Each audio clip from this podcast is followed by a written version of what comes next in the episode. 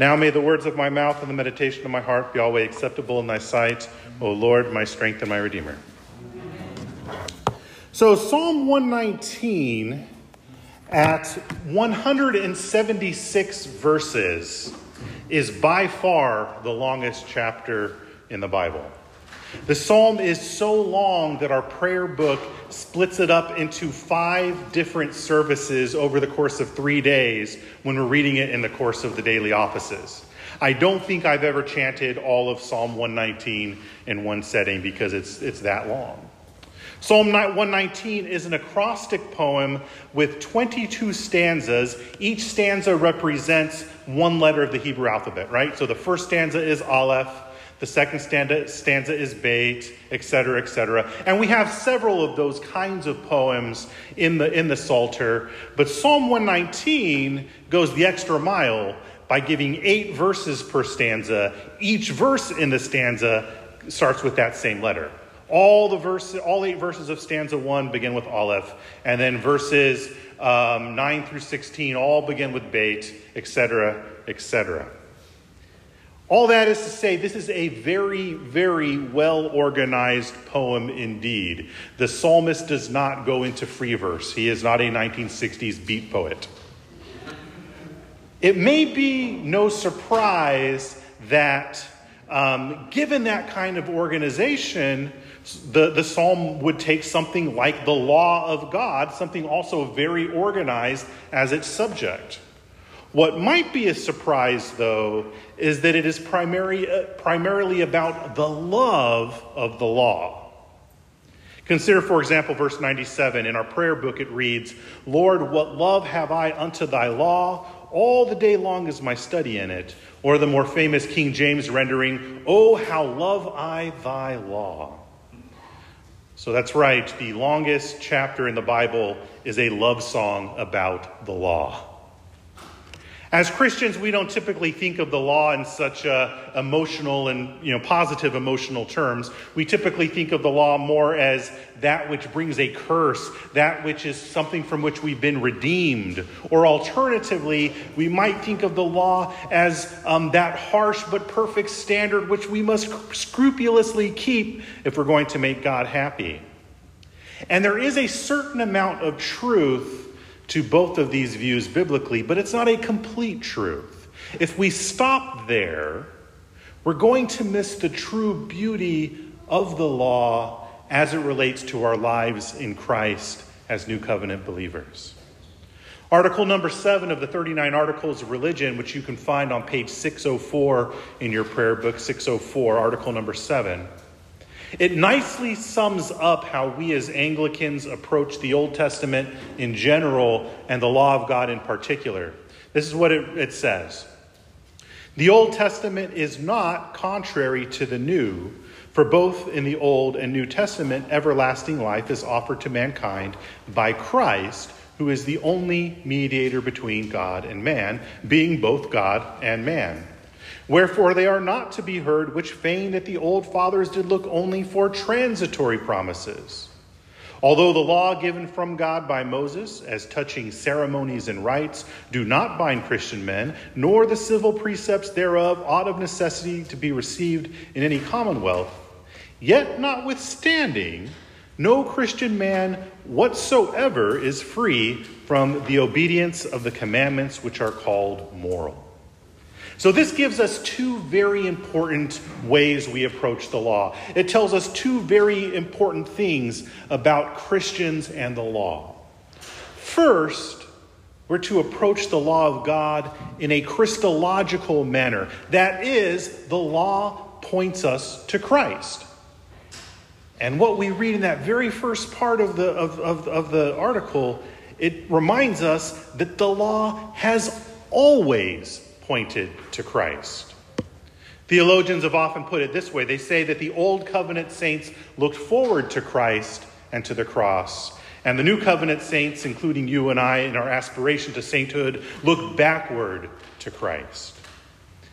It has always been about Christ, even before his incarnation, even when the folks didn't yet have a full picture of him. That's why at the beginning of our gospel passage today, our Lord says, Blessed are the eyes which see the things that ye see. For I tell you that many prophets and kings have desired to see those things which ye see and have not seen them, and to hear those things which ye hear and have not heard them. That's Luke 10 23 on page 208 in your prayer book. So it's not that the Old Testament fathers lacked the gospel, but they did lack its full revelation, right? Now, the second thing that we, that we see from the article is that we recognize that among the often arcane ceremonial and civil laws, those very kind of odd things to our eyes, we also find those moral laws in the Old Testament that teach us our Christian duty. This is why the prayer book tradition is to recite either the Ten Commandments, like we did today, or the summary of the law, like we, we typically do, um, at the beginning of communion. And in fact, we had the summary of the law, if you were paying attention, in our gospel reading today as well. Because we need to be reminded of our Christian duty to love God and to love our neighbor both in heart and in deed. And so we get the law of God every week. We can see both of these approaches to the law playing out in our epistle reading today from uh, Galatians 3:16. You can find that on page 207 in your prayer book, Galatians 3:16.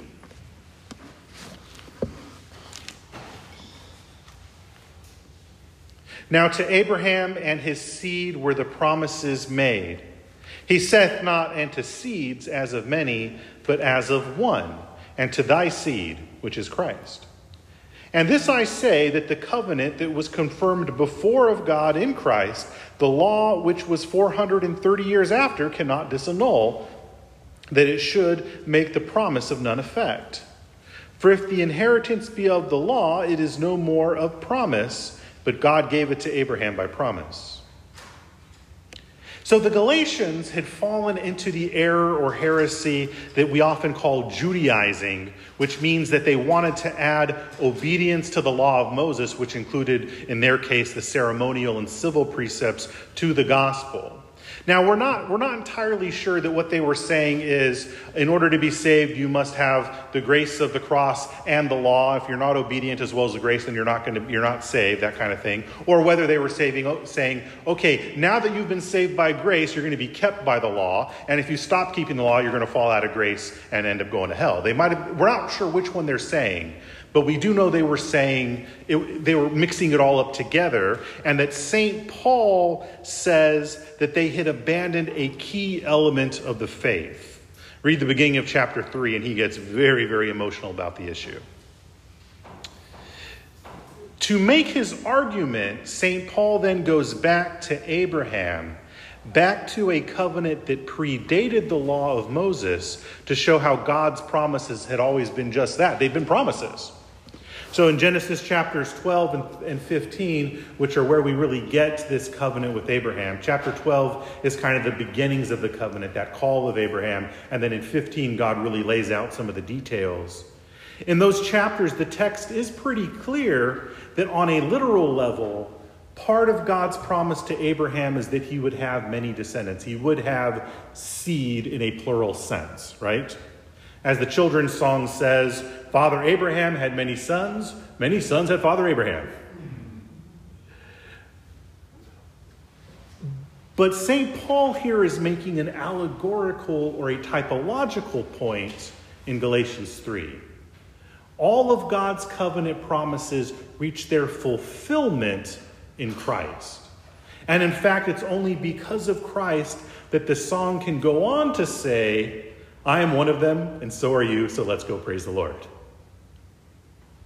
As important as the physical descendants in Israel and as the spiritual descendants in you and I are to that promise, the coming of the Messiah would be the basis for the promise's true fulfillment. Those descendants don't mean anything without the Messiah coming, without that promised Messiah.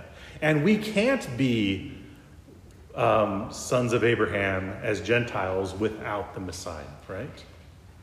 As it said in Genesis 12 3, in thee shall all the families of the earth be blessed.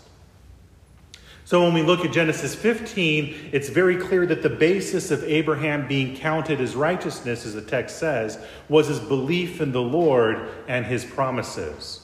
In other words, the basis of Abraham's righteousness is not perfect obedience to the law, but rather it's faith or trust in God. His obedience to God, an obedience that in fact predates the law of Moses, as St. Paul said, is the result of his belief or his faith in God. That's why St. James says that Abraham was justified by his works. If it, it, he's saying that um, the works, Abraham's good deeds, his obedience to God was the proof or the justification of his faith. If there were no obedience to God, and we see this obedience dramatically illustrated in the binding of Isaac, um, which is another one of those Abraham stories that is just filled with Christ imagery. Um, if it weren't for obedience to God, if there was no obedience, Abraham would have been proved to not have any faith. This trust in God's promise of seed by which all the nations would be blessed points to the everlasting life then that we have in Christ. That's what St. Paul is saying. It's a promise that is freely given by the Lord God, not something that we can earn by the law. Yet when we have that everlasting life, we're empowered by the gift of the Holy Spirit to fight manfully under Christ's banner, as we read in our baptismal liturgy, against sin, the world, and the devil. The burden of the law is then relieved, and obedience becomes an act of love. Even when it's a costly or difficult act, it still becomes an act of love. So then, does this show this difficulty, this burden of the law? Does that show that the law is defective? Well, absolutely not. Rather, it shows the perfection of God's law. So let's pick up in our epistle with verse 19, Galatians 3:19. Wherefore then serveth the law? It was added because of transgressions, till the seed should come to whom the promise was made. And it was ordained by angels in the hand of a mediator now, a mediator is not a mediator of one, but God is one. Is the law then against the promises of God? God forbid. For if there had been a law given which could have given life, verily righteousness should have been by the law. But the scripture had concluded all under sin, that the promise by faith of Jesus Christ might be given to them that believe. So the point of the law was never to be salvific. It was not to save. There was not, in the old covenant, you get saved by obedience, in the new covenant, you get saved by grace. That's not the way it works. It was always by God's grace. Instead, what we see in Scripture is that we have three uses of the law. First, the law restrains wickedness. We're going to be less wicked when we see what's bad and how there's punishments for it, right? Second of all, the law sends us to Christ. And then, third of all, the law shows us how we're supposed to live as God's people. And it's the second of these three uses that St. Paul is referring to in our epistle. Because of its perfection, the law shows us that we need mercy. It shows us that we can't have life without God's intervention. It shows that we're not righteous by ourselves. St. Paul, St. Paul goes on later in the chapter to call the law a schoolmaster that sends us to Christ. Um, the, the Greek is a pedagogue, it's, it's a tutor sending us to Christ. The law shows us how sinful sin really is. Later on in the service, we're going to quote St. Paul in the comfortable words where St. Paul said, This is a true saying and worthy to be received that Christ Jesus came to save sinners. If you go on in the passage, he, uh, he says something more in that verse. St. Paul continues on and says, Of whom I'm the foremost. St. Paul says, Jesus Christ came to save sinners, and I'm the worst of them all. Because of the law, St. Paul realized that he was the chief of sinners, the foremost of sinners. But nevertheless, Christ came to save sinners and that's the promise of God. And by the way, if St. Paul gets to be the chief of sinners, I guess that means that we can uh, be in competition for the second worst sinners. So then the question comes up how can the psalmist say that he loves God's law? Well, by showing us our sin, the law sends us to the cross for mercy. That's a beautiful thing. Rather than being turned away from the cross, rather than being turned away from God's throne because of our sins, which is what our sins deserve, God accepts us as his beloved children on account of his Son, our Lord Jesus Christ. And that means that it's not the keeping of the law that makes God happy with us. Rather, he's already happy with us because we are in Christ, because we belong to Jesus. We're his. So then, what about our Christian duty to keep the moral law? If, if, if God's happy with us, if we've got that grace, doesn't that give us a license to sin? Why should we even do our duty? Why keep the law if God's already pleased with us? Well, we do so out of love for God. We do so because it is our duty, and as Christians, we want to do the right thing, especially when it relates to God. We do so because the moral law shows us what God is really like, as evidenced by God the Son keeping the law perfectly.